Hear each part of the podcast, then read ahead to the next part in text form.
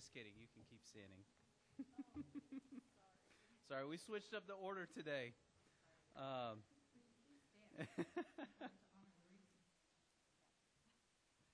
if you are able to.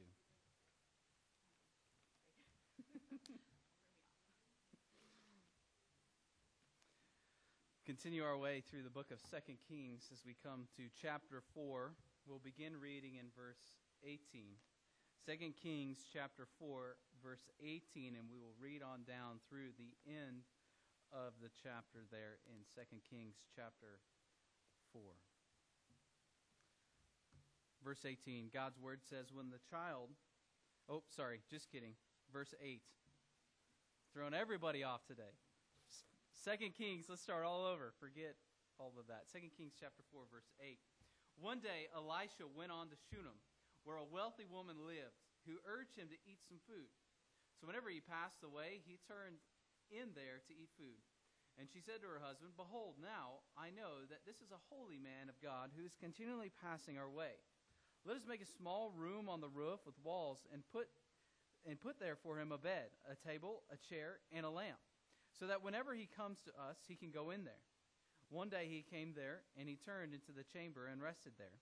And he said to Gehazi, his servant, call the Shunammite. When he called her, she stood before him, and he, and he said to him, say now to her, see, you have taken all this trouble for us. What is to be done for you? Would you have a word spoken on your behalf to the king or to the commander of the army? She answered, I dwell among my own people. And he said, what then is to be done for her? Gehazi answered, well, she has no son, and her husband is old. He said, call her. And when he had called her, she stood in the doorway, and she said, at this, and he said, at this season, about this time next year, you shall embrace a son. And she said, no, my lord, O man of God, do not lie to your servant. But the woman conceived, and she bore a son about that time the following spring, as Elisha had said to her. Verse eighteen, when the child had grown, he went out one day to his father among the reapers. And he said to his father, oh, my head, my head. The father said to his servant, carry him to his mother. And when he had lifted him and brought him to his mother, the child sat on her lap till noon, and then he died. And she went up and laid him on the bed of the man of God, and shut the door behind him, and went out. Then she called to her husband and said, send me one of the servants and one of the donkeys, that I may quickly go to the man of God and come back again. And he said, why will you go to him? It is neither new moon nor Sabbath. She said, all is well. Then she saddled the donkey, and she said to her servant, urge the animal on. Do not slacken the pace for me unless I tell you. So she set out and came to the man of God at Mount Carmel. When the man of God saw her coming, he said to Gehazi, his servant, look, there is the Shunammite. Run at once to meet her and say to her, is all well with you? Is all well with your husband? Is all well with the child? And she answered, all is well. And when she came to the mountain... And when she came to the mountain to the man of God, she caught hold of his feet, and Gehazi came to push her away. But the man of God said, leave her alone, for she is in bitter distress, and the Lord has hidden it from me and has not told me. Then she said, did I ask my Lord for a son? Did I not say, do not deceive me? He said to Gehazi, tie up your garment and take my staff in your hand and go. If you meet anyone, do not greet him, and if anyone greets you, do not reply. And lay my staff on the face of the child. Then the mother of the child said, as the Lord lives, and as you yourself live, I will not leave you. So he arose and followed her. Gehazi went on and laid the staff on the face of the child, but there was no sound or sign of life. Therefore he returned to meet him and told him, the child has not awakened. When Elisha came into the house, he saw the child lying dead on his bed. So he went in and shut the door behind the two of them and prayed to the Lord. Then he went up and lay on the child, putting his mouth on his mouth, his eyes on his eyes, and his hands on his hands. And he stretched himself upon the child. The flesh of the child became warm. Then he got up again and walked back once back and forth in the house, and went up and stretched himself upon him. The child sneezed seven times, and the child opened his eyes. Then he summoned Gehazi and said, call the Shunammite. So he called her. And when she came to him, he said, pick up your son. She came and fell at his feet, bowing to the ground. Then she picked up her son and went out. Verse thirty-eight, and Elisha came again to Gilgal when there was a famine in the land. And as the sons of the prophets were sitting before him, he said to his servant, set on the large pot and boil stew for the sons of the prophets. One of them went out into the field to gather herbs and found a wild vine and gathered from it from it his lap full of wild gourds, and came and cut them up into the pot of stew, not knowing what they were. And they poured out some of them, poured out for the men some to eat. But while they were eating of the stew, they cried out, "O man of God, there is death in the pot." And they could not eat it. He said, "Then bring flour." And he threw it in the pot and said, "Pour some out for the men that they may eat." And there was no harm in the pot. A man came from Baal Shalisha, bringing the man of God bread of the first fruits, twenty loaves of barley, and fresh ears of grain in his sack. And Elisha said, "Give to the men that they may eat." But his servant said, "How can I set this before a hundred men?" So he replied, Give to them, give them to the men that they may eat, for thus says the Lord, they shall eat and have some left. So he set it before them, and they ate and had some left, according to the word of the Lord. Thank you very much. You may be seated. Let us pray. Holy Father, we come to your word this morning, and we thank you for the fact that you bring life, that your word comes true, and that your Son Jesus has the power over sin and death. Lord God, I ask now that you be glorified through the preaching of your word, so that every heart might confess that Christ is Lord. And I pray these things in Jesus' name. Amen. Have you ever received a gift that you didn't think you needed, and now you don't think you can live without? Uh, for my birthday about a month ago, Megan bought me an espresso machine. That, did we need it? No. Do we think we can live without it now? Well, I don't know. Before you accuse me of idolatry, I'm not sure if we can live without our espresso machine anymore. As, uh, as we come to Second Kings chapter four, we meet this wealthy woman, the Shunammite woman, who has all she thinks she needs. And then God blesses her with a child, only for her to lose this child when the child and the child dies. But friends, what does she do when she loses the child here? Does she turn from God in anger? No, she turns to him in faith, just like the woman that we saw last week at the beginning of chapter four, uh, who lost her husband and was about to lose her children to, to debt and to slavery, and turned to the Lord in desperate faith. Here we meet the Shunammite woman, and we're going to see her strength and her dignity in going to Elisha, the, the man of God. This act of her going to Elisha was an act of faith. It was an act of her trusting in the Lord. But she's not the only one who's going to have to turn to the Lord in this time of crisis and desperate prayer. Elisha will have to as well. Friends, where do you turn in times of hardship and turmoil? Do you turn to the Lord, or do you turn away from him? Do you cling to Christ, or do you turn from him? That's the question that we have before us as we look at this text this morning. Remember, we've seen the national idolatry that's taking place in the life uh, of Israel, in the, in the kings and, and queens of Israel and Judah. We see the nation spiraling further and further away from Yahweh and further and further into sin. And now we're given a glimpse in chapter four of what's taking place at the local level. We're given a number of miracles in chapter four. And remember, these miracles are confirming that Elisha is the successor, the prophetic successor to Elijah. So we saw the miracle last week of the multiplication of oil, and we saw those life-giving words that Elisha gave to that widow there at the end of verse seven, where he says, "Go, sell, pay, and live." But now we're introduced to another woman in verse eight, a woman who lives in Shunem, and she's almost at the opposite, complete opposite end of society when it comes to the woman we saw last week. Last week we saw a woman who was a widow. She was indebted. She was about to lose everything and live a life of poverty, almost the lowest of the low. But here we meet this wealthy woman. And she lives in Shunem, which is about fifteen to twenty miles east of Mount Carmel. Now keep that in mind, because remember, she's going to go there. We see that Elisha passes through, and this family graciously hosts him. Whenever he goes through, they stop. he stops in, and they invite him in for a meal. It actually happens so much that they end up just building him a room on their roof. Now the roof itself was an important place in their day. It, it was sort of like uh, the center of the family. It was sort of like a deck or a patio. And so what they do is they decide, well, let's build a permanent place for him. And her doing this, and her family doing this, we see a sort of hospitality ministry taking place here. All throughout Scripture, there are examples of uh, the examples of hospitality are characteristic of the righteous.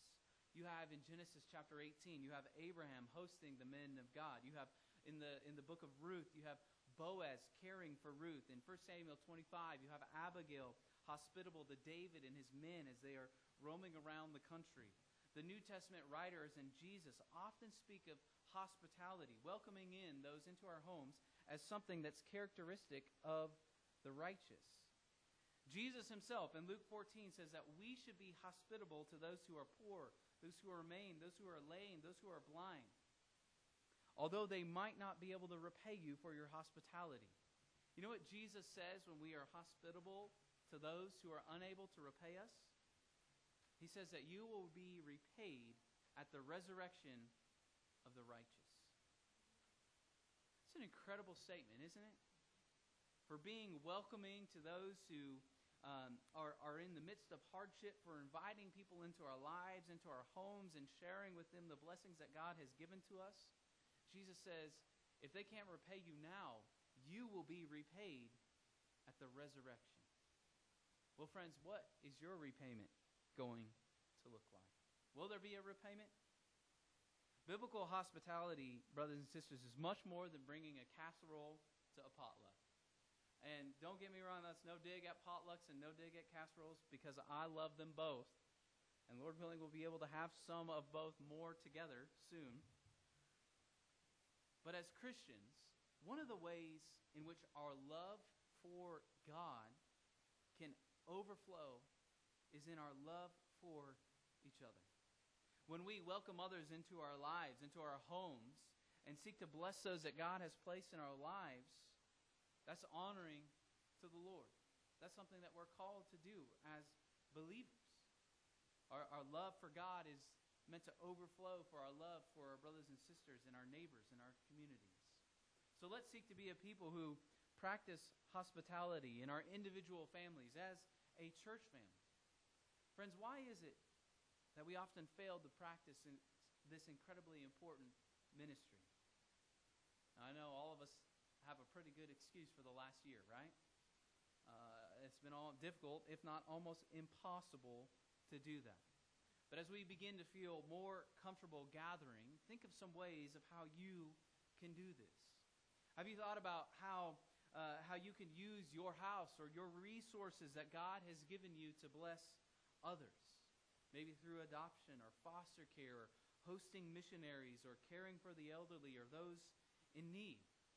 Think this week of how you can use your resources to be hospitable and love those that God has placed in your life, those who are in great need. And that's what we see this widow, I mean, I mean this wealthy woman doing here. She is greatly blessed, but she doesn't hoard those resources to herself. What is she doing? She's seeking to serve, right? To serve the ministry of Elisha. And, and notice how Elisha responds to her kindness in verse thirteen. He says, "See now, see you have taken all this trouble for us. What is to be done for you? Would you have a word spoken on your behalf to the king or to the commander of the army?" So he asks, what can be done for you?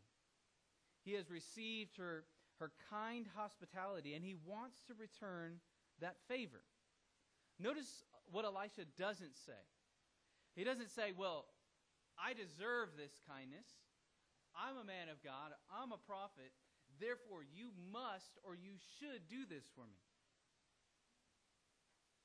And, and really, the way Elisha responds here as well serves as an example for us of how we can respond to kindness and hospitality that others extend to us. He wants to do something for her. And she says, well, I dwell among my own people. It's kind of an interesting statement. Likely what she means there is that I have all I need. She has all she needs. She's not like the woman that we saw last week who was indebted and in a desperate situation. She had all, or so she thought.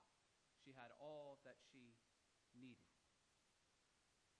Verse fourteen, Gehazi, Elisha's servant, says, well, she has no son.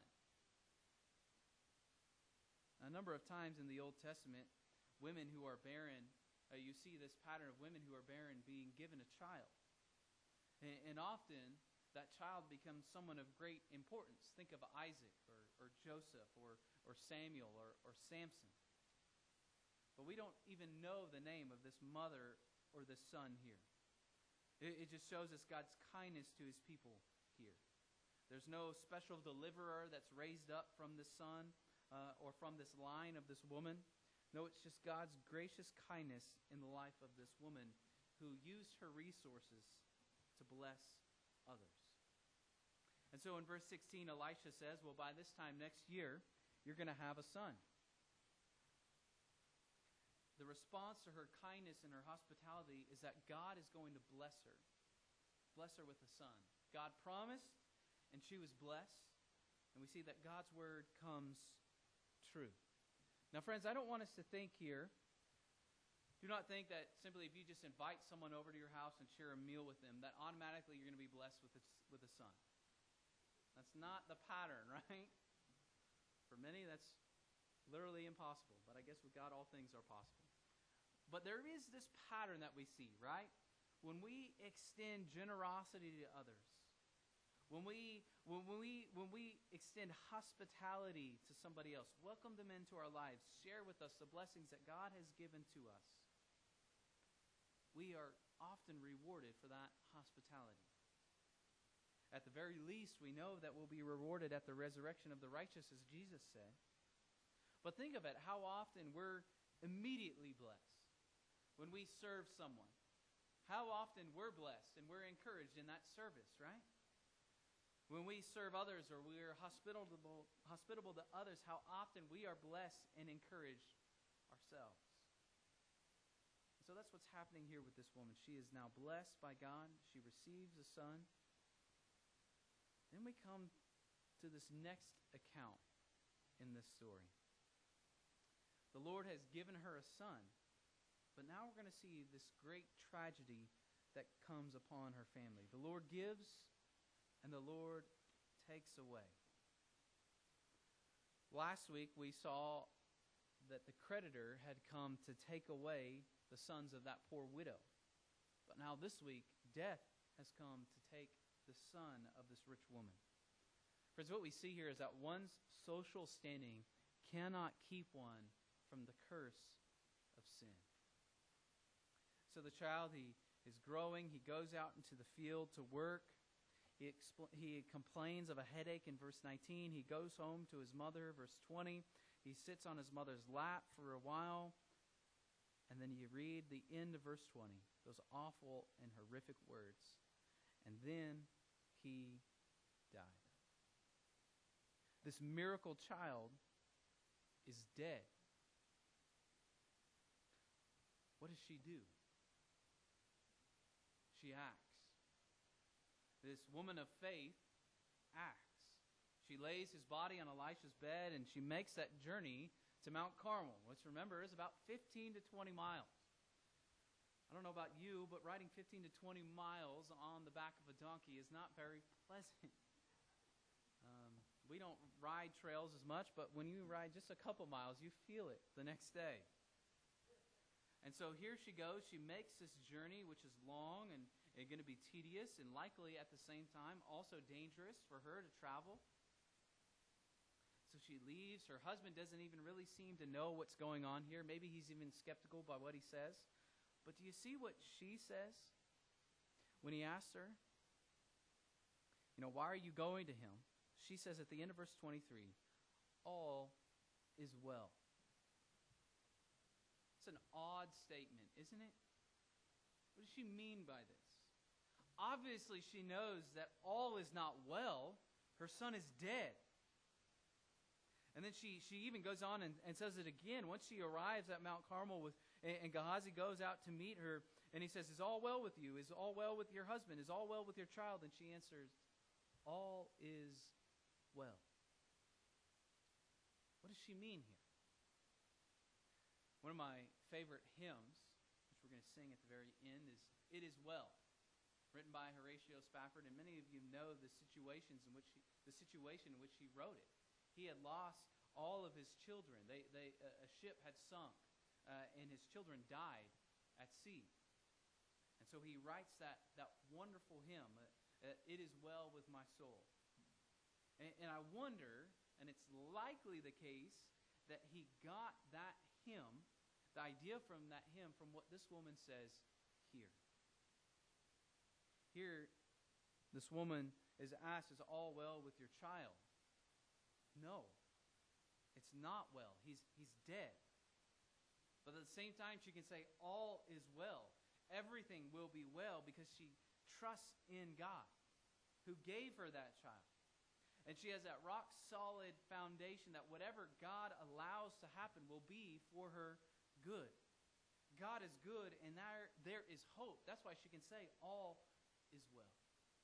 Friends, do you understand that through faith in Christ, who defeated sin and death, we can look at disease, we can look at sickness, we can look at death, and we can say, like this woman here, all is well. Friends, are you able to say, all is well, despite whatever hardship you might be going through today? Because Jesus rose from the grave. We are able to say that. Even though all is not well, she trusts that all will be well. And so she approaches Elisha, Gehazi. Interesting characters we'll see next week. He'll get his reward. Pushes her away from him, but Elisha says, no, she's in bitter distress, and the Lord has hidden what's caused it. And as she goes to him in verse twenty-eight, she just asks him two questions. She says, did I, did I ask my Lord for a son? Did I not say, do not deceive me? And Elisha knows. So he sends Gehazi to go and take his staff and possibly try and revive the son, try to bring the boy to life. And the woman says, look, I'm with you until the end. I'm not going anywhere. I'm staying right. I'm staying with you. Likely, she's not convinced that this tactic that Elisha uses of sending Gehazi off with his staff. So they set off, and then Elisha arrives. The boy still isn't revived from the staff and, and, and what Gehazi has done. And so we see that Elisha arrives there in verses thirty-two and thirty-three. He sees that the child is dead, lying on the bed. And so he went in and shut the door, verse thirty-three, behind the two of them. And what does he do? He sees the boy lying dead. And what does he do? He prays to the Lord. Yes, Elisha goes on and he performs these prophetic actions, but notice what it all starts with. It all starts with prayer. You see, even though Elisha was a great prophet, even though he's a great hero of the faith, he is not God. He was limited in what he could do. And it seems like Elisha recognized he couldn't do this on his own. As if any of the miracles he did were on his own. What does he do? He prays. Elisha recognized that he could not do this on his own. You know, it's interesting, the whole staff situation of sending Gehazi off with the staff. What does he do? Well, he just sent him off. He doesn't pray. But here, he does. You know, friends, how often we're like that, where we think we can handle all of our problems on our own. And we don't approach the Lord in desperate prayer. Friends, if we do that, if we fail to approach the Lord in prayer, then our view of God is too small. Because, friends, without the Lord, we are powerless. Without Him, we can do nothing. So Elisha prays, and he does these prophetic actions. And then we see in verses thirty-five through thirty-seven that the child sneezed seven times, which is, again, kind of an interesting uh, uh, account, uh, interesting uh, piece of information, but it's showing us that it must have actually happened, right? Why else would that be recorded? And so Elisha has a woman come in, and he says, pick up your son. And then in verse thirty-seven, we see she came and fell at his feet, bowing to the ground. And then she picked up her son and went out. And then it ends. That's the end of this story of the Shunammite woman. But we see in her an example of faith, don't we? Of turning to the Lord in the midst of our desperate situations. How easily she could have said, look, I've done all of this for you, Elisha. I even went so far as to take one of the most important parts of our house and give it to you. Give it to your ministry. And this is how I'm repaid? No, no, no. That's not how she responds. She says, all is well. Because she knows that God has a plan in her life. And so, friends, where do you turn in the time in times of hardship and difficulty? Do you turn to the Lord in faithfulness and prayer? Or is your view of God too small and you think you can handle all of your situations, all of your problems for yourself? She came and fell at his feet, bowing to the ground. And then she picked up her son and went out. You know, there was another woman who lost her son in a village called Nain, that's really close to Shunem, just a couple of miles from there. The, the story, this story here, this account here in Second Kings four is similar to what Jesus did in Luke chapter seven. In Luke seven, Jesus had compassion upon a widow, where he stopped a funeral procession dead in its tracks. And he said to the young man who was dead, as the funeral pyre was, was moving along, Jesus goes up to the young man and he says, I say to you, arise. And that dead man got up and was alive. There are no prophetic actions there in Luke seven, just the word that came from Christ. And those words of life defeated death. You see, this passage here in Second Kings four points us to, uh, all of Elisha's miracles really point us to the miracle, uh, the prophet, the Lord Jesus Christ. Friends, one greater than Elisha has come. Jesus' actions there in Luke chapter seven give us a glimpse of the resurrection power that he has, where one day he would lay down his life for our sins, and one day he would take it up again on the third day and rise from the dead. Friends, this Shunammite woman looked to God, looked to God's representative prophet, Elisha, in the moment of her distress. But we today see more clearly as we look to God in Christ, who holds power over sin and death. This passage of, of death being defeated points us to the ultimate miracle of Christ defeating death. This chapter then kind of concludes with two other miracle stories. In verses thirty-eight through forty-one, there's this interesting account of the stew that's either really bad or it's actually deadly. We're not sure. Is it just that this person was a terrible cook and it just needed some flour? I, we don't know. Or was it actually a really uh, poisonous stew? We're not sure. But Elisha uh, throws in flour. It's a visible sign, a prophetic sign, similar to the salt that we saw in chapter two. It's purified and they're able to eat. And then there's a fourth and final miracle here in chapter four. And this, this miraculous feeding that we see in verses forty-two through forty-four. A man came from Baal Shalisha, bringing the man of God bread of the first fruits, twenty loaves of barley, and fresh ears of grain in his sack.